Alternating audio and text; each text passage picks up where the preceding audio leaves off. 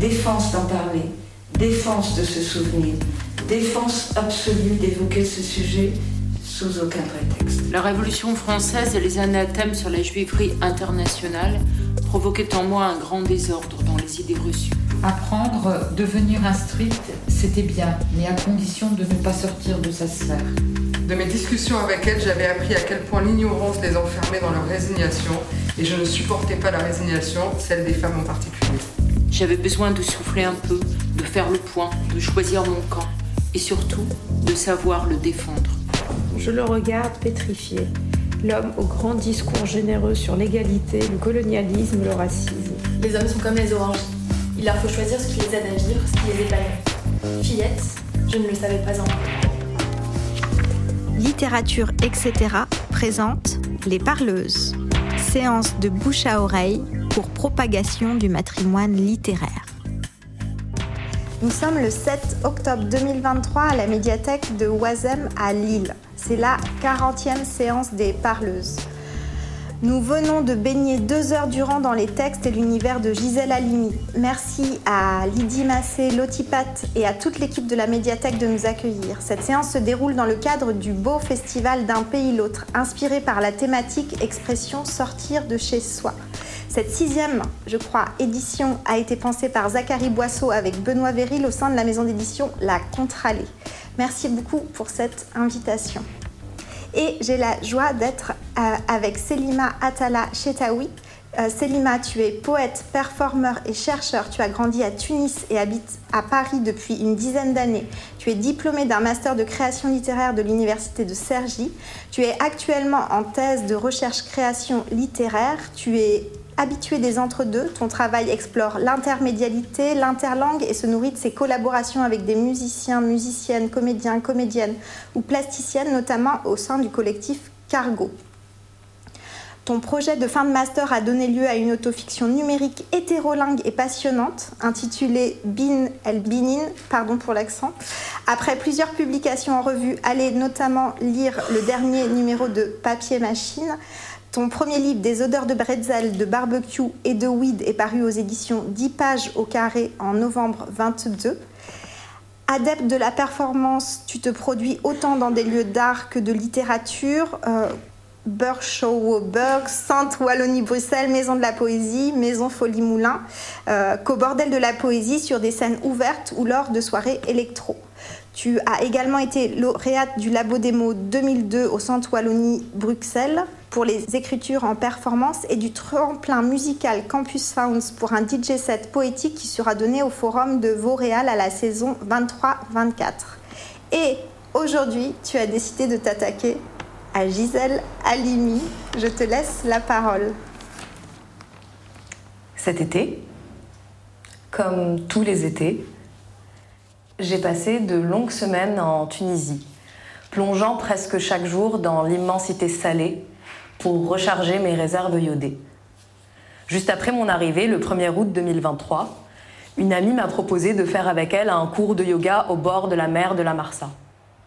La pleine lune était immense d'une blancheur étincelante, infiniment puissante aussi, d'après ce qu'on m'a dit. Je ne suis pas quelqu'un de très superstitieux et je ne crois pas vraiment à l'astrologie, mais je ne suis pas rabat-joie et je veux bien croire aux prédictions si elles vont dans le sens de mes désirs.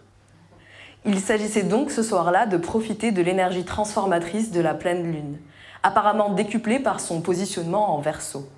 Après avoir salué l'astre vénérable qui nous réunissait et ajouté quelques enchaînements de yin yoga sous son énergie bienfaisante, il fallait poser intérieurement son intention pour les cycles à venir. J'ai décrété avec ferveur que mon projet, mon désir le plus cher, serait d'être d'éther. Je ne pense pas que Gisèle Halimi ait jamais dit d'éther. Elle au langage sans cesse tenu et châtié. Je la vois pas non plus faire du yoga, encore moins croire en l'astrologie, même si elle raconte dans une embellie perdue qu'elle enfilait toujours ses tennis et alternait entre course et marche dans le champ de Mars quand elle ne trouvait pas de solution aux problèmes immensément dangereux et compliqués auxquels elle n'avait de cesse de se confronter. Ça m'a surpris de l'entendre dans une archive de l'INA face aux hommes qui l'alpaguaient et l'insultaient à l'entrée du tribunal d'Aix-en-Provence en 1978 où elle faisait le procès du viol, demander à ses agresseurs de la boucler Elle savait se faire respecter, Gisèle Halimi, bien sûr, mais je l'imaginais en toute occasion, pleine de réparties, loin d'utiliser un langage familier, elle que Macron souhaiterait panthéoniser, oubliant son irrévérence et la violence de sa lutte contre la colonisation française. Une anecdote célèbre qu'elle relate souvent rappelle son intransigeance, son absence de considération pour le statut de ses interlocuteurs dès lors qu'il lui manque de respect elle venait demander à De Gaulle d'épargner des condamnés à mort algériens. Bien qu'elle se soit habituée à ce ballet avec René Coty, elle était pétrie d'angoisse à l'idée de rencontrer le général pour la première fois et de lui demander un recours en grâce.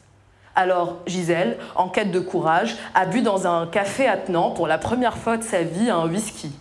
Une fois à l'Élysée, De Gaulle arrive et lui tend la main. Bonjour, madame Un temps. Il me balait du regard de la tête aux pieds. Madame Un temps Ou Mademoiselle Brusquement, tout devient clair. Son air affable n'empêche pas qu'il sait que je me trouve en instance de divorce. Il déteste notoirement ces situations et ne pose la question que pour me faire sentir, d'emblée, mon infamie.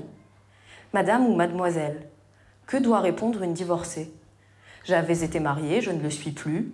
Je ne suis plus madame l'épouse, mais je ne suis pas davantage mademoiselle la jeune fille. Il veut me mettre mal à l'aise, me faire perdre mes moyens. Nul doute possible. En quelques fractions de secondes, je découvre le complot. Dans un éclair de lucidité, grâce à l'alcool, appelez-moi maître, monsieur le président. Gisèle s'emporte parfois à des coups de colère, mais elle semble toujours s'en sortir avec grâce, lucidité et élégance. C'est en tout cas ce que laissent entendre ses mémoires, tentaculaires, souvent répétitifs. On y retrouve une femme dont la détermination semble ne jamais fléchir, même face à l'adversité la plus violente et la plus cruelle, même enfermée dans une geôle de prison militaire algérienne. Elle m'impressionne, Gisèle. Moi, je suis souvent acculée par mes propres états d'âme, sans cesse prise dans l'étau d'une angoisse flemmarde qui me fait abandonner de très nombreux projets. J'ai d'ailleurs envisagé très sérieusement de renoncer à ce podcast, car je me sentais minuscule face à l'immense Gisèle Halimi. Que reste-t-il en effet à dire d'une figure dont on a tellement parlé, d'une figure qui a si souvent pris la parole, fait le tour d'elle-même des dizaines, des centaines de fois dans une douzaine de livres autobiographiques et presque autant d'essais politiques, utilisé sa voix pour changer la loi. Mais j'ai décidé de continuer, inspirée par elle. La première autorisation me vint de l'ouvrage Ne vous résignez jamais, qu'elle commence à écrire à l'aube de ses 80 ans, consciente d'arriver, comme elle le dit, dans sa dernière dizaine et prise du désir de transmettre. Elle le dédie à sa petite fille adorée, qu'elle appelle Tahfouna, ou mignonne en tunisien. Gisèle, consacre plusieurs chapitres à sa relation avec Simone de Beauvoir, dont elle était frappée par la froideur, une froideur dont la philosophe elle-même était consciente. Elle avait écrit dans ses mémoires envier chez Simone Veil son habileté à s'émouvoir et à pleurer pour les maux du monde. Mais ce qui étonne et dérange surtout Gisèle, c'est la découverte, après la mort de son ami admiré, dont les scènes de jalousie avec Sartre l'avaient déjà beaucoup gênée. Elle avait découvert après sa mort des lettres d'amour brûlantes à ses amants, faisant apparaître le mariage comme objet ultime des désirs ou au moins des fantasmes de Simone de Beauvoir. Le décalage entre la figure féministe et cette femme s'accrochant désespérément au rêve d'un amour éternel laissait Gisèle perplexe mais elle s'est explicitement autorisée à questionner ses luttes au regard de sa vie, au motif de ne pas souscrire à la crainte révérentielle qui aurait brimé sa pensée et desservi la postérité de l'autrice. J'ai donc pu prendre, par analogie, de Gisèle Halimi elle-même l'autorisation de critiquer Gisèle Halimi. La deuxième licence est plutôt un devoir envers sa déterre légendaire. Elle relate dans La cause des femmes comment elle a dû tenir lors du procès de Moknine pendant qu'elle se faisait avorter clandestinement. Elle est restée plusieurs jours dans les tribunaux de Tunis pour défendre des indépendantistes contre la terrible répression coloniale, alors même qu'une sonde fouillée dans son utérus et lui faisait subir une souffrance insoutenable. Elle ne cessera d'essayer de défendre les accusés qu'en s'évanouissant, en proie à une infection qui la ferait séjourner à l'hôpital. Elle conclura Pour moi, la leçon de Moknin, c'est que l'on ne peut dissocier les oppressions quand on les cumule, que l'on ne peut découper les combats, ni le souvenir écrasant d'une accumulation d'injustices. J'ai acquis la certitude qu'être une femme et vouloir appréhender la réalité comme un homme, c'est-à-dire sans tenir compte des stéréotypes discriminatoires, expose à bien des difficultés. Sans la nommer ainsi, on approche là la définition même de l'intersectionnalité, de cette épreuve, j'ai retenu que si Gisèle s'astreignait à de telles extrémités pour défendre les autres, je lui devais de museler mon angoisse et de raconter ma rencontre avec ses luttes. Car c'est de ça que sa vie et ses livres sont faits, de luttes interminables. Elle est de ces êtres qui ne se résignent, qui ne renoncent jamais. Elle adorait d'ailleurs le célèbre poème de Victor Hugo qu'elle cite régulièrement dans ses ouvrages. Ceux qui vivent, ce sont ceux qui luttent, ceux dont un dessin ferme emplit l'âme et le front.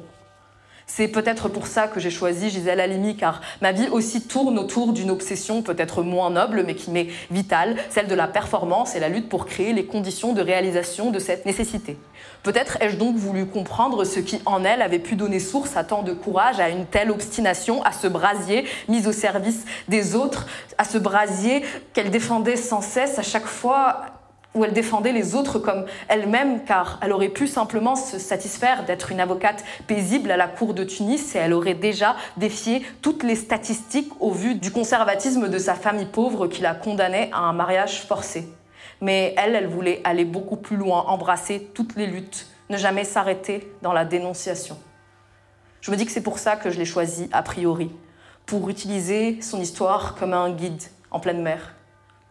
La raison manifeste de mon choix était bien plus immédiate. Malgré nos différences de religion, les 67 ans qui séparent nos naissances, nos formations, nos milieux sociaux d'origine, nos divergences politiques, je la sentais profondément proche de moi-même car nous sommes issus de la même terre de mer et de soleil. C'est cliché la mer et le soleil, Pourtant, c'est ce qui me manque le plus de ma Tunisie natale, et puis aussi bien sûr les familles fusionnelles, symbiotiques et nombreuses, les bruits et l'excitation générale, loin de la réserve occidentale. Mais la mer revient toujours. Je n'arrive pas à m'en détacher. J'ai besoin de me gorger, de sentir mon corps plein de sel, de voir ma peau brunir, voir ma tête se laver. Comme Gisèle, comme Habib Bourguiba. Elle mentionne dans Le lait de l'oranger un de leurs entretiens qui débute ainsi. Je m'étais rendue à Tunis, à Carthage plutôt, au palais présidentiel. Il faisait si beau en cette fin de journée que, sur la suggestion de Bourguiba, je plongeais avec lui dans la Méditerranée. Avec volupté, nous nagions, suivis par une meute de gardes du corps contraints au crawl. Le combattant suprême s'en tirait bien. Il avançait vite et à grandes brasses régulières comme un vrai fils de la mer. Je suis de Monastir, me dit-il. Et moi de la goulette, rétorquai-je, histoire d'être à la hauteur de nos vagues. Sans vouloir essentialiser la naissance méditerranéenne, elle est pour beaucoup, et moi la première, un port auquel on demeure amarré, aussi loin que nos quêtes, que nos rêves nous mènent. Pourtant, comme Gisèle, j'ai quitté ma Tunisie natale après le lycée et construit ma vie ailleurs. Je n'ai même pas 30 ans, il est encore temps pour moi de retourner faire un bout de chemin là-bas, mais Gisèle, après son bac, est partie. Fleur au fusil. Et après un bref retour durant lequel elle a plaidé au barreau de Tunis, c'est à Paris qu'elle a définitivement établi la majeure partie de sa vie. C'est à la France qu'elle a dédié ses luttes politiques et Bourguiba le lui rappelle d'ailleurs. Intime Teana, tu es des nôtres. Elle a bien sûr défendu corps et âme les colonisés. Peut-être parce que, comme Césaire, elle ne tolérait pas que s'étende encore la gangrène dans son pays de cœur. Elle ne pouvait pas se taire en voyant sa France piétiner sa valeur, celle-là même qu'elle lui avait transmise, qu'elle avait faite sienne. C'est peut-être d'elle que j'ai hérité ma pugnacité, ma détermination à sans cesse dénoncer l'injustice des frontières, l'injustice de devoir régulièrement justifier à l'administration française que j'y mérite ma place alors que c'est elle et son école qui m'ont façonné, qui m'ont appris que tous les humains devaient jouir des mêmes libertés, sans vouloir me les accorder. J'ai demandé à ma grand-mère si elle connaissait Gisèle. Elle ne la connaissait pas. Pourtant, je le répète, Gisèle est tunisienne, enfin franco-tunisienne. Elle est née en tout cas le 27 juillet 1927 à Tunis, plus précisément dans le quartier de La Goulette, un quartier mythique où se mêlaient italiens, maltais, tunisiens, juifs ou musulmans. Il évoque aujourd'hui un vivre ensemble, un art de vivre qui semble venu d'un paradis perdu auquel nul n'ose plus aspirer. Son père, qui avait refusé plusieurs semaines durant de dire à ses amis que sa femme avait accouché pour ne pas admettre que l'enfant était une fille, avait fait le choix d'être naturalisé quand Zaïza avait 4 ans. Et le décret s'est alors appliqué à son épouse et à ses enfants mineurs.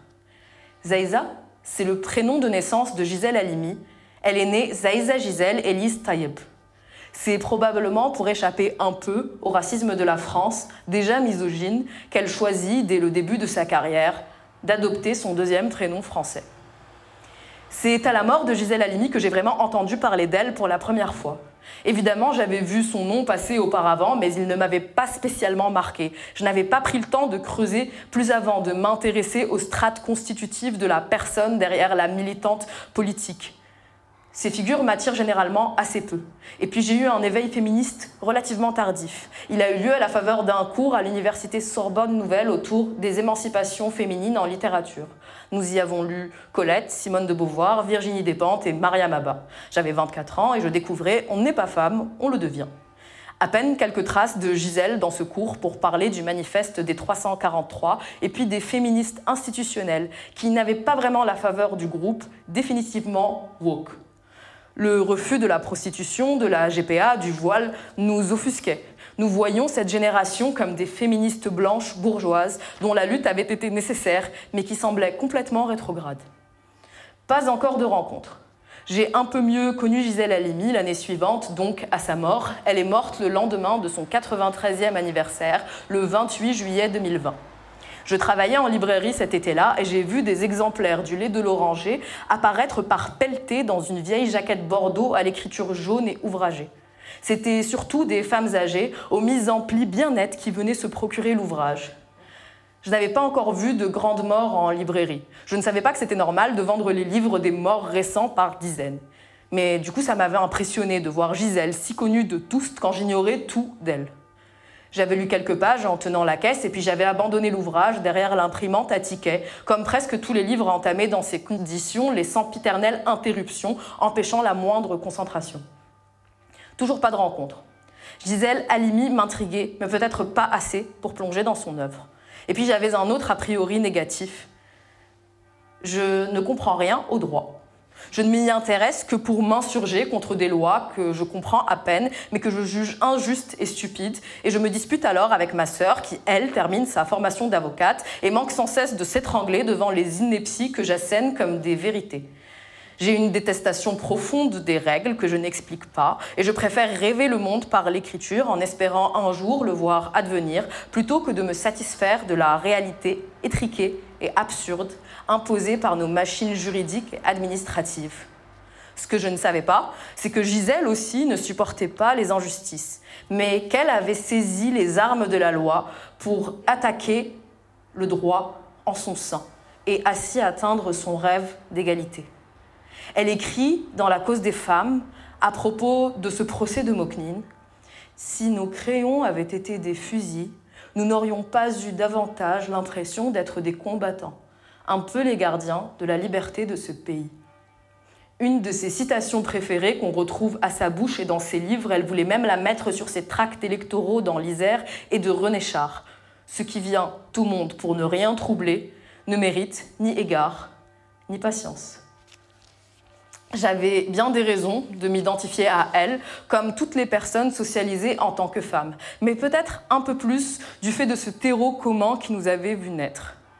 Mon milieu était bien moins conservateur que le sien, mais ma grand-mère s'offusque toujours si nous n'anticipons pas la soif de mon père et le laissons aller lui-même jusqu'au réfrigérateur pour se servir un verre d'eau fraîche. Comme Gisèle, j'ai toujours été révoltée par les règles qu'on imposait à mon corps sous prétexte qu'il serait celui d'une femme. Passionnée par le foot, on a essayé de me faire faire de la danse classique pour gagner en délicatesse et en grâce. Face à ma maladresse, ma mère me disait sans cesse de faire attention, pour ne pas balafrer mes jambes de femme car elles devaient rester virginales. Moi aussi, je me suis révoltée, j'ai joué au foot avec les garçons et j'ai laissé d'innombrables lambeaux de genoux sur le gravier de l'école Robert Desnos mais je n'ai pas eu la force de Gisèle Halimi. Après de trop nombreuses disputes concernant mes jeans sans cesse troués, j'ai fini par arrêter le foot. Gisèle, elle, a arrêté de manger. Mon féminisme est né d'une révolte violente. Je décidai que je n'avais pas à servir mes frères, laver leur vaisselle, leur linge. Ma mère, armée de son parce que tu es une fille, et de son puisqu'ils sont des garçons, s'entêta. Les menaces, gifles et autres sanctions ne changèrent pas ma détermination. Je pris conscience qu'il fallait aller jusqu'au bout. Jusqu'au bout? interrogeait ma mère, vaguement inquiète. C'est quoi? Je me laisserai mourir. Je ne mangerai plus rien, je veux mourir. Et j'entrepris une grève de la faim qui désorganisa le rythme familial des repas, des goûters. Le troisième jour, la tête me tournait et l'eau que je buvais me donnait des nausées. Le quatrième jour, j'avais un peu perdu de vue l'enjeu de cette bataille. Je m'étais installée dans le défi. Personne n'ignorerait ainsi mon existence de fille et ma rébellion. Désemparés, angoissés, Édouard et Fritna, mes parents, cédèrent. Pour sauver l'honneur, le sien, ma mère expliqua à nos proches que je n'étais pas comme les autres, que mon enfance avait été fertile en maladies, en bizarreries, bref qu'il était inutile d'espérer un compromis de raison. Problème réglé, Gisèle ne servirait plus ses frères. Ni à table, ni dans la chambre, ni jamais, avais-je exigé, en élevant la voix. L'accord conclu et un premier potage avalé, je me jetai sur les makrouz, semoule frites farcies de dattes et enrobées de miel, spécialement confectionnés par ma grand-mère pour briser ma grève. Ils accompagnèrent délicieusement ma première victoire féministe. À sa base, pas la moindre trace encore de système philosophique ou conceptuel. La volonté d'exister avait enclenché chez moi une revendication à l'état pur, presque sauvage. Une revendication née du désespoir de ma jeune vie. Plutôt disparaître qu'accepter cette invisibilité. Sa vie, telle qu'elle l'a reconstruite dans ses mémoires, ressemble à un enchaînement de résistance, de désobéissance civile pour échapper au destin que lui réservait sa naissance. Née fille dans une famille pauvre, dans une famille judéo-arabe qui plus est, donc faisant partie d'une minorité, sa vie propre aurait dû s'achever avant même de commencer, assignée à domicile par un mariage arrangé. C'est ce que lui souhaite sa mère Fritna, ou fortunée, juive d'origine espagnole, convaincue de s'être déclassée en épousant Édouard Tayeb, juif berbère. La mère impute d'ailleurs la révolte incoercible de sa fille, perçue comme une folie à ses origines sauvages. Entendez, arabe. Cette mère violente, semblable à de nombreuses mères tunisiennes de ma famille élargie, n'hésite pas à gifler Gisèle pour toutes sortes de raisons. Jusqu'à ses dix ans, la jeune Gisèle souffre d'énurésie. Les coups n'y faisant rien, sa mère l'emmène chez une Deggeza, figure à mi-chemin entre la voyante et le marabout, supposé désenvoûter les gens et les libérer des esprits qui les habiteraient. Elle examine Gisèle, la déclare Majnouna, possédée, préconise une séance d'exorcisme faite de trance et de darbouka, que Gisèle refuse. Les accidents nocturnes continuant à advenir, une nouvelle menace est trouvée. La sorcière tient d'une main mon drap souillé, de l'autre la braise. Tu vois ça? Tu vois ça? Elle me prend par le bras, me secoue. Tu sais où je vais te le mettre? Elle jette le drap, relève brutalement ma jupe, s'accroche à ma culotte. Je vais te brûler là si tu pisses encore, comme ça tu ne pourras plus pisser du tout. Je protège mon sexe de mes deux mains. Je crie que je ne recommencerai plus. Je jure que je resterai éveillée, je resterai debout toute la nuit, plus de nuit, plus de lit, plus de drap, mouillé, tu verras ce soir. Mais arrête, sorcière, arrête, ce feu me donne froid, je tremble, arrête. La bédouine, arrête. Je m'enfuis. Je ne guéris pas. Sa mère, fille de rabbin, monstre aux allures mythiques, vivante et respirant pour le Dieu qui la culpabilise, pour couvrir ses fils d'attention et ses filles d'injonction, cautionne évidemment cette menace. Elle pourrait probablement encore être proférée de nos jours en Tunisie, bien qu'elle soit devenue une terre presque exclusivement musulmane. Mais ce genre de tradition violente fonde les préceptes éducatifs, souvent basés sur la peur du rôle, l'ogre, où tout est interdit car haram, péché, ou shoma, la honte, où il arrive encore à de nombreuses personnes d'aller voir des daggeza pour toutes sortes de raisons. Fritna n'aime pas Gisèle, une fille de trop, à qui il faudra une dot dont la famille n'a pas les moyens. Ce sujet est l'objet d'une fréquente discorde entre ses parents. C'est la dot, la maison montée, qu'Edouard a constituée pour le mariage de sa sœur. À la mort de son père, Gisèle écrit Le lait de l'oranger, un récit où elle raconte sa vie entremêlée aux derniers jours de son père. Elle y compte son amour pour ce dernier, sa quête pour lui procurer la Légion d'honneur dont il rêve, et ses innombrables révoltes ainsi que celles de sa sœur qui désespérait son père. par une revanche du sort, lui qui avait regretté ma naissance et souhaitait une descendance exclusivement mâle, n'était amoureux que de ses deux filles, folles, fugueuses, militantes, féministes, et régulièrement entichées d'hommes divorcés, prolétaires, étrangers, et de surcroît Rumi. Rumi, ça veut juste dire européen, mais le plus grand dame, c'est l'alliance avec un goy. Le dernier époux de Gisèle, Claude Faux, l'un des rares hommes vraiment féministes qu'elle dit avoir fréquenté et avec qui elle restera plus de 50 ans, n'est pas circoncis. Et ce prépuce non réglementaire obsédait Feritna sa mère, comme l'obsédera ensuite celui d'Emmanuel, le fils de Gisèle et de Claude. Après la mort de sa mère, elle écrit Feritna, un ouvrage ouvert par deux épigraphes. L'une, de Victor Hugo, vante l'amour maternel. L'autre est de Jean Genet, l'orphelin. J'écris pour qu'on m'aime. Gisèle, toute sa vie, voulait une fille, pour transformer son destin de fille mal aimée en celui d'une mère aimante et fusionnelle. Elle parle de la beauté magistrale de sa mère, qui finit ravagée par le travail domestique et les nombreux accouchements, incapable d'apporter autre chose à ses enfants que la satisfaction de leurs besoins primaires. C'est par elle-même que Gisèle apprendra à se rassurer. Son père, le magicien, est certes plus tendre, mais il craint les sautes d'humeur de son épouse et ne s'autorise à vraiment jouer avec ses enfants qu'en l'absence de cette dernière. C'est cependant lui qui mène la barque financière, et Gisèle est atterrée de voir Fritna se justifier de la gestion de son argent de poche. L'enfant découvre néanmoins un soir où sa famille avait de la visite et où elle peinait à s'endormir sur un matelas dans la chambre de ses parents, que sa mère a un pouvoir. Elle entend des bruits et voit des mouvements étranges sur le lit. Le lendemain, le père détendu donne plus d'argent à la mère. Elle comprend que cette étrange interaction, amadoué son père, réduisait pour un temps la subalternité de sa mère. Mais cela ne suffisait pas. Cette impuissance, ce non-pouvoir d'une femme sur l'économie de sa vie et de son foyer m'impressionnait beaucoup. J'assistais à ces remises de comptes muettes, anéanties. J'avais pitié de ma mère qui alternait explication, justification, colère, jamais la révolte. Je détestais mon père à ces moments-là pour sa détermination, sa domination brutale, et parce qu'il humiliait ma mère. Je me jurais alors, quel que soit mon avenir, d'écarter de ma vie cette subordination. Je ne serai jamais l'éternelle quémandeuse qu'était Felitna. Gisèle, à 11 ans, en sixième, trouve un concours auquel elle arrive première qui lui permet de décrocher une bourse. Elle peut continuer ses études sans coûter d'argent à ses parents, qui préféraient de toute façon mettre cet argent de côté pour préparer sa dot. Dans l'ouvrage paru à titre posthume où elle est interviewée par Annick Cogent, une farouche liberté, son premier conseil pour la postérité est de dire aux femmes de s'assurer une indépendance financière et de ne jamais y renoncer.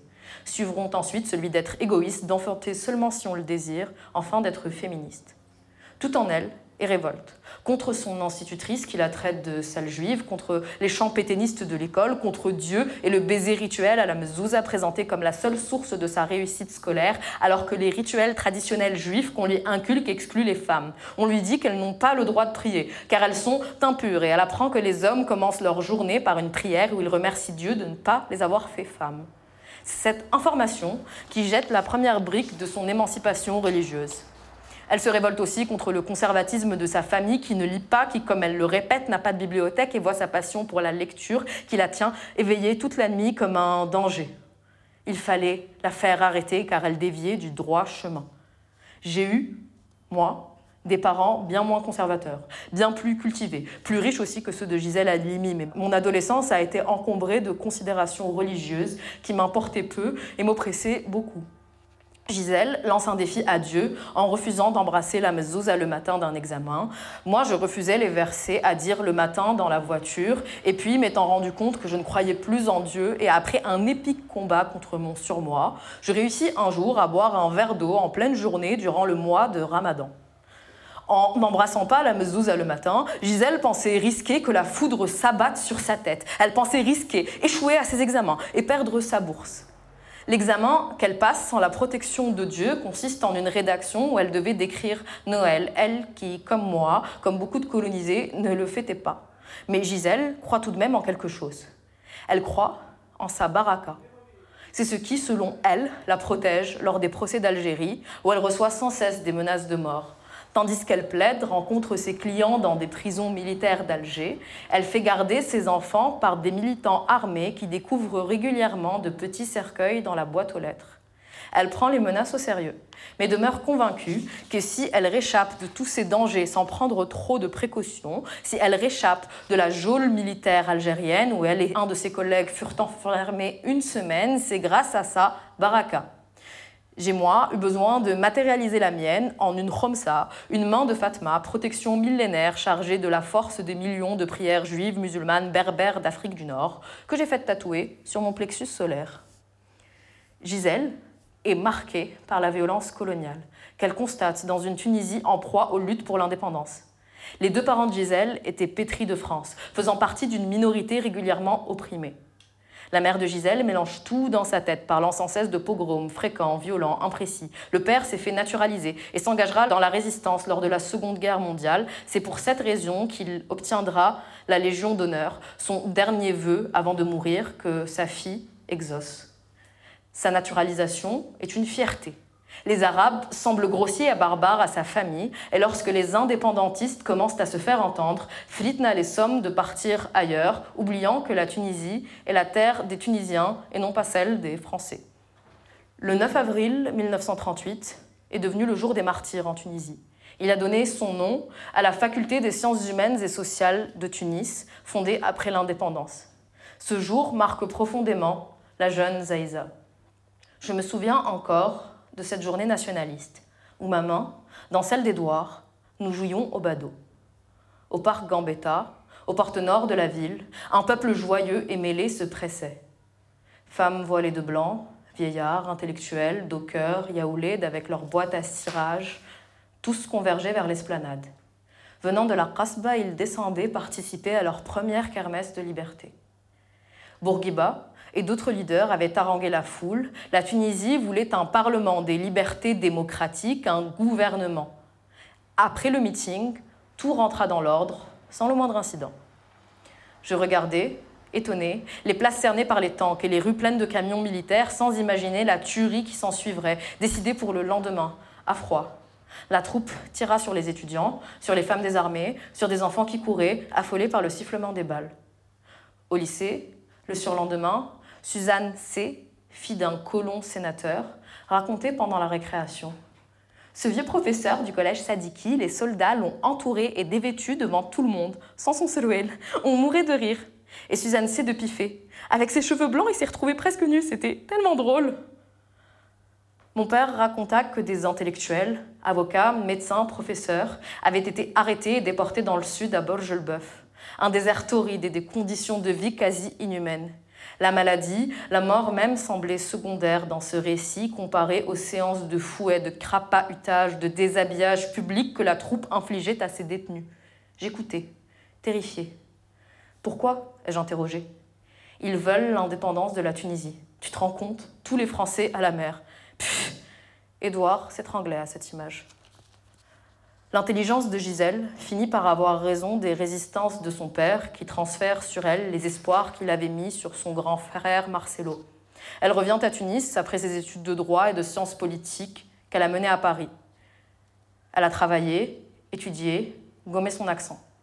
Elle prête serment en 1949 en luttant pour essayer de modifier le texte de la prestation de serment. Elle remporte à Tunis un concours d'éloquence elle est la première femme à s'y être inscrite et est recrutée par le plus grand cabinet d'avocats de Tunis. On dit qu'elle parle comme à la comédie française. Et son père n'aurait pas pu être plus fier. Gisèle s'engage alors dans la défense des indépendantistes tunisiens avant de se tourner vers l'Algérie après son retour à Paris. Elle dénonce la torture commise par l'armée française et se lance dans un combat historique pour la défense de Jamila Boupacha. Elle utilise pour la première fois un procédé qu'elle mettra en œuvre pour tous les procès importants de sa carrière. Elle mobilise des personnalités. Aimé Césaire, Elsa Triolet, Germaine Tillion, Simone de Beauvoir, Françoise Sagan écrivent des tribunes qui émeuvent et révoltent. Tous les camps politiques s'unissent derrière cette jeune fille qui devient un symbole. Jamila Boupacha est accusée d'avoir posé une bombe dans un mikbar d'Alger. Ses aveux ont été extorqués sous la torture. L'armée française l'a même violée avec une bouteille. Elle, musulmane, dont la virginité était essentielle. Elle peine même à avouer ce fait à son avocate, tant cela lui alourdit le cœur. Après être parvenue à transférer le procès à Caen pour éviter à Djamila une exécution sommaire dans un tribunal militaire, Gisèle transforme le procès de Djamila Boupacha en procès de la torture. C'est ainsi aussi qu'elle procédera pour les procès de Bobigny, faisant le procès de la loi pour l'avortement. Elle a signé le manifeste des 343, elle pourtant avocate, risquant trop gros, comme le lui avait dit Simone de Beauvoir. Elle a aussi convaincu de nombreuses femmes du peuple de le signer. Mais ces dernières se faisaient inquiéter quand les célébrités comme Catherine Deneuve allaient en paix.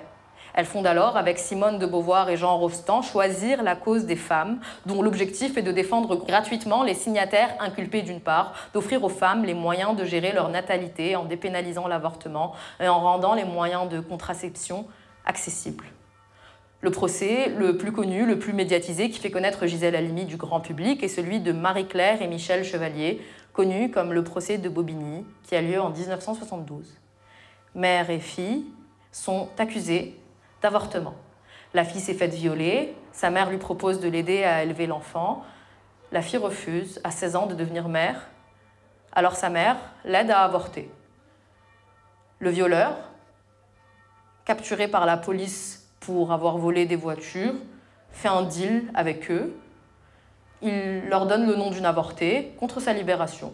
C'est ainsi que Marie-Claire et sa mère se font arrêter. Gisèle Halimi transforme le procès des accusés en procès contre la loi de 1920. Elle mobilise des personnalités, mais aussi des médecins, même Paul Miliez, pourtant fervent catholique. À la barre, c'est ainsi qu'elle commence sa plaidoirie. Monsieur le Président, Messieurs du tribunal, il m'échoit aujourd'hui un très rare privilège. Je ressens avec une plénitude jamais connue à ce jour, un parfait accord entre mon métier qui est de plaider, qui est de défendre, et ma condition de femme. Jamais, autant qu'aujourd'hui, je ne me serais sentie, comme nous disons dans notre jargon, toute cause confondue, à la fois inculpée dans le box et avocate à la barre.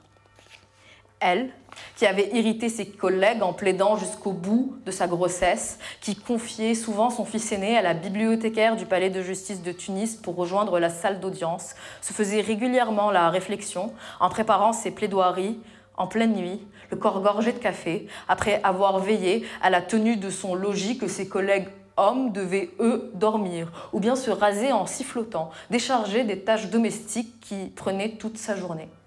Elle trouve donc dans cette plaidoirie l'alignement entre ces différentes nécessités. On peut difficilement s'en étonner quand on songe à ce procès de Moknin qui marque un passage décisif dans sa réflexion. Suite à cette semaine de souffrance dans le tribunal de Tunis, où son avortement clandestin refusait d'advenir, elle finit par subir un curtage à l'hôpital dans des conditions qu'elle décrit comme très bonnes. J'ai pourtant éprouvé un sentiment épouvantable je ressentais ma situation comme paradoxale, absurde. J'avais la charge de défendre la vie de plusieurs militants. Je parlais au nom de la dignité et de la liberté d'un peuple, et je devais le faire dans cet état, en train d'essayer désespérément d'avorter par des moyens moyenâgeux. Je n'avais donc pas le droit de disposer de moi-même. Je dépendais de données biologiques que je ne pouvais pas contrôler. Mon angoisse, cette lutte, aucun des hommes de ce procès ne les connaîtrait Jamais. Je me disais, je suis avocate, j'ai donc un certain pouvoir, j'ai le pouvoir de la connaissance, du savoir, de la parole, du droit, je peux expliquer, convaincre, et pourtant je suis là, debout, avec une sonde dans le ventre, et je ne tiendrai pas jusqu'à la fin. Être avocate, est-ce rigoureusement la même chose qu'être avocat? Ses talents d'oratrice sont hypnotiques. Elle n'écrivait jamais ses plaidoiries, se contentant de griffonner des mots-clés sur des fiches Bristol qui s'alignaient comme par magie dans sa bouche au moment de plaider. J'ai failli me laisser prendre à la méthode Gisèle Halimi pour ce podcast, après avoir, comme elle disait, possédé mon dossier, lu sept de ses ouvrages et écumé les pages internet qui lui sont consacrées. Je n'ai finalement conservé de sa méthodologie de travail que le manque de sommeil et l'excès de café, car c'est comme ça qu'elle est en tension perpétuelle, qu'elle défend, on le sent en lisant ses plaidoiries, ses livres, on le sent en lisant ses plaidoiries, on le sent en lisant ses livres, on dirait des thrillers. Elle a une conscience absolue du fait qu'entre ses mains siègent des vies humaines. Elle rejette d'ailleurs dans le serment la nécessité de se tenir à distance de ses clients. Elle n'hésite pas à les recevoir chez elle et s'étonne encore une fois de la froideur d'une Simone de Beauvoir qui s'intéresse à peine à la personne réelle derrière l'idée de Jamila Boupacha pour qui remué ciel et terre. Gisèle Halimi poursuit sa trilogie de procès mythiques avec celui du viol à Aix-en-Provence en 1978 où elle défend Anne Tonglet et Araceli Castellano, un couple de campeuses belges qui se font sauvagement violer par un groupe d'hommes quand elles refusent leurs avances. La contrainte est évidente, l'homophobie certaine, mais c'est une lutte que d'amener le procès aux assises. Gisèle Halimi y parvient en mobilisant encore une fois des personnalités et en luttant pour faire requalifier le viol en tant que crime, là où il était normalement jugé en tant que délit. Ce procès, d'une violence inouïe, suivi d'autres procès qu'elle mène avec Agnès Pichot, aboutit à la loi de 1980 qui requalifie le viol en crime passible de 15 ans de réclusion criminelle. À l'issue de ces combats au tribunal qui font changer la loi et l'opinion publique, elle se lance avec Choisir dans une campagne électorale qui mobilise des foules lors des meetings mais peine à toucher les urnes. Elle devient ensuite députée de l'Isère, apparentée socialiste dans la foulée de la victoire de la gauche incarnée par François Mitterrand dont elle était très proche.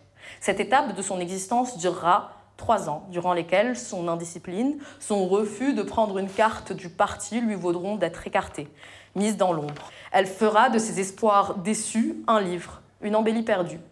Elle militera pour les quotas, constatant qu'il y a moins de 6% de femmes à l'Assemblée, alpaguant sans cesse ses collègues. Je maintiens ma pression, au point que certains collègues, en m'apercevant, s'enfuyaient. Attention, voilà, Alimi Quota. Mais sa proposition de loi, votée à l'Assemblée nationale, renommée par mesquinerie pour marquer son rejet par le PS, amendement Richard, est finalement rejetée par le Conseil constitutionnel. C'est à l'image de toute cette aventure politique dont elle ne retire que le plaisir d'avoir été en contact avec les agriculteurs, avec le terroir de l'Isère, même si sa détestation du fromage rendait parfois l'expérience difficile. Durant cette période, elle n'avait de cesse de fréquenter François Mitterrand, qui l'invitait régulièrement à l'Élysée, avec qui elle avait lié amitié en l'invitant à manger des couscous. Elle conclut ce livre, cependant, en évoquant sa profonde déception quand elle apprend son passé trouble durant la Seconde Guerre mondiale. Il le révèle lui-même peu de temps avant sa mort. Mais elle conclut quand même ce livre en parlant de sa petite fille, sa Tahfouna, qui a alors deux ans et représente pour elle un horizon d'espoir. Une fille à élever en féministe. Elle, qui, à l'inverse de ses parents, s'était désolée de n'avoir que des fils. Elle consacre à sa petite fille un livre d'une tendresse infinie, quoique un peu étouffante. Histoire d'une passion. La fin de sa carrière s'est faite entre son cabinet, l'UNESCO, l'ONU et son association altermondialiste Attaque, avec laquelle elle s'engage auprès du militant palestinien Marouane Barghouti, tout en faisant partie du comité de parrainage du tribunal Russell sur la Palestine. Ce qui m'a touchée chez Gisèle, elle si puissante, Gisèle, elle immense, Gisèle, c'est son désir palpable de se faire aimer, de se justifier, d'expliquer ses décisions douteuses ou de balayer sous le tapis certaines de ses bêtises. Ce qui touche aussi, c'est sa profonde humanité, sa sensibilité à tant de causes à la fois, ses faiblesses de mère, de grand-mère, tantôt absentes, tantôt étouffantes, et puis son attention aux autres. L'égoïsme qu'elle prône n'est pas dénué d'empathie.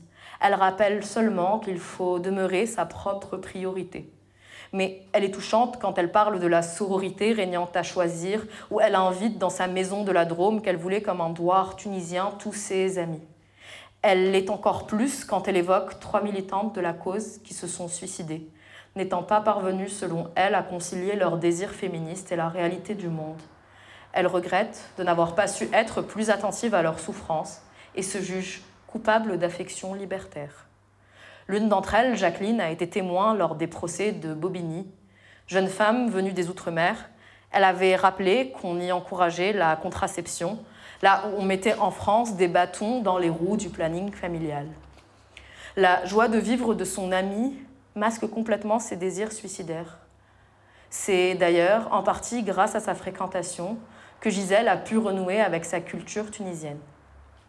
Je m'étais efforcée ma vie durant d'éloigner de moi la spontanéité bruyante, la dramaturgie permanente, l'expression primitive des événements de mon enfance. Je crois y être parvenue, au point que Camus me pria un jour de parler plus fort exceptionnellement. J'avais en horreur les cris familiaux et les débordements méditerranéens de mon milieu. Je m'exprime en général sur un registre moyen. On me reconnut très vite du sang-froid, du calme, une certaine maîtrise de l'événement ou de l'incident. Vérité au dehors, erreur au dedans. Car cette seconde nature que je vis aujourd'hui sans effort avait dû, pour naître, refouler l'affectivité ouverte de mes jeunes années. D'où ce curieux processus qui me laissait maîtresse de mes réactions dans un premier temps. Je ne ressentais pas la peur, j'exprimais rarement ma colère ou ma joie de manière excessive et qui me renvoyait, seule et dans un deuxième temps, au fond de moi-même. Les événements auxquels j'avais réagi comme une occidentale cultivée, je les revivais alors comme une judéo-arabe indignée, terrorisée ou transportée de bonheur. Les cris, la crainte, l'enthousiasme se lisaient ouvertement sur mon visage. Quelques mots au goût salé de la mer, quelques gestes empruntés à ma grand-mère et une brève régression me raccordaient à cette enfance dont on ne guérit jamais. Moi, je me demande parfois si Gisèle Halimi, militante et avocate anticolonialiste, s'est suffisamment décolonisée elle-même, a suffisamment gommé l'influence de la culture dominante dans laquelle elle avait baigné, avait vraiment réussi à se saisir de toutes les facettes de son identité, pour faire comme Audrey Lorde qui dit je suis au sommet de ma puissance uniquement lorsque j'intègre tout ce que je suis, ouvertement, libérant une énergie jaillie de mes différentes expériences et circulant librement à travers mes différents moi, affranchis des simplifications imposées par d'autres. Je vois Gisèle répondre avec fierté à une journaliste raciste qui la questionne sur ses origines, qui lui demande si elle est italienne ou espagnole, ce à quoi Gisèle répond à plusieurs reprises Tunisienne, madame. Elle était fière de cette origine, fière aussi d'être à la fois membre de la délégation et guide lors de la visite officielle de Mitterrand en Tunisie. Elle parle aussi des couscous de fête de Noël, cela même que je partage souvent avec mes amis venus de Tunisie, car nous sommes les seuls de nos entourages à ne pas fêter Noël, et nous créons donc nos propres traditions. Mais il n'y a pas que ça. Il y a ce temps définitivement perdu du vivre ensemble, ce temps qui n'a peut-être jamais existé, que me relate parfois ma grand-mère, ce temps où la Tunisie semblait un monde bigarré. Mais on dit toujours juif tunisien, jamais tunisien seulement. Les Tunisiens sont censés être musulmans, même quand ils ne croient pas en Dieu, comme moi. On suppose, on assigne et on ne sait pas finalement qui est qui, qui fait quoi. Je me demande si l'éloignement de Gisèle de sa Tunisie natale n'est pas celui de tous les juifs de Tunisie pour qui il était finalement plus confortable de plonger complètement dans la culture occidentale, car la Tunisie ne leur laissait presque plus aucune place. Ce que je sais en tout cas, c'est que Gisèle semble matiner de français, comme moi. Elle a acquis des attitudes bourgeoises quand je tente de me défaire des miennes. Elle fréquentait les grands de ce monde, intellectuels et politiciens confondus. Aragon était ainsi le parrain de son plus jeune fils. Elle était amie avec des peintres, connaissait par cœur des poèmes, recevait autour de grandes tablés où le couscous, encore une fois, était dressé, ses amis artistes comme Claire Bretéché. Elle a gommé son accent, je n'en ai jamais eu, j'aurais probablement tout fait pour l'effacer à son époque. Quand on est une femme qui lutte autant qu'elle, il est nécessaire et plus simple d'avoir un passing. Ces luttes demeurent essentielles. Je ne les ai pas toutes citées. Elle a aussi œuvré avec Badinter pour interdire la peine de mort, travaillé à l'abaissement de l'âge de la majorité sexuelle pour les relations homosexuelles, tenté depuis 1975 d'instaurer la clause de l'européenne la plus favorisée. Elle a aussi tenté d'instaurer le congé parental partagé et tant d'autres choses qui auraient vu le jour si ça ne tenait qu'à elle. Elle parlait avec le cœur, défendant les accusés comme elle-même, ne s'autorisant souvent qu'une heure ou deux de sommeil. Peut-être est-ce parce qu'elle n'a pas pu sauver son petit frère, André, mort devant ses yeux en jouant avec sa chaise en osier. C'était sa chaise à elle, alors elle était peut-être un peu plus responsable que d'autres de cette mort tragique, née d'un banal accident domestique. Peut-être fallait-il l'expier cette faute en remplaçant cette mort dont personne ne parlait par des centaines de vies graciées. Elle s'est fourvoyée je pense, sur la prostitution, sur la GPA, sur le voile. Elle est allée jusqu'à quitter SOS Racisme pour cette dernière cause.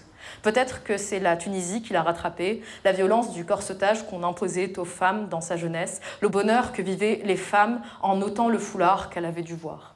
Ma grand-mère parle souvent du jour après l'indépendance où on l'a autorisée à enlever le bout de tissu qui lui recouvrait le visage. Elle décrit ce moment comme celui d'un bonheur inouï. Le soir même, son père lui dit de le remettre. Assis dans un café, il a entendu un homme insulter les ancêtres d'une fille qui marchait à visage découvert. Il fallait que sa fille le remette pour que personne n'insulte ses ancêtres à lui. Ma grand-mère avait protesté. Si tu ne le remets pas, tu ne sors plus, l'école, c'est fini. Elle avait pleuré longtemps, puis s'était exécutée. Je me dis que marquée par cette violence conservatrice, elle à qui Felitna avait dit de veiller sur sa pureté comme un joyau, Gisèle a peut-être mal interprété le climat politique réel de la France.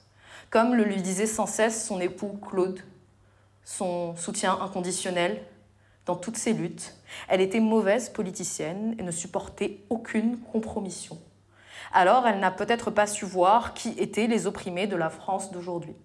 Sur la GPA, la prostitution, ce même argument de laisser aux femmes un corps libre des contraintes capitalistes et patriarcales. Je ne partage pas son raisonnement, même si je l'explique encore une fois par la sensation intime qu'elle avait eue de ne pas disposer d'elle-même. J'ose seulement espérer qu'elle aurait fini par rejoindre le camp héritier de son intersectionnalité. Enfin, sur sa vie en France, je ne peux lui reprocher ce que je fais moi-même. On fait comme on peut, on vit où on doit. Peut-être que je suis moi-même au mauvais endroit. Ce que je lui reprocherais, c'est ce que tout le monde lui reproche, n'être assez rien et d'être un peu tout à la fois. Pas assez radical car abolitionniste, pas assez institutionnel car anticolonialiste, pas assez juive car trop palestinienne, pas assez française car trop arabe, pas assez tunisienne car juive et menant ses luttes en France. Comme moi, qui ai tout le temps l'impression de trahir un bout de ma vie. Je vais tenter, en tout cas, d'emporter partout où ma flamme me guidera cette déterre qui a permis à Gisèle de changer tant de lois, d'être exactement là où elle sentait qu'elle devait être, éternellement libre, éternellement révoltée.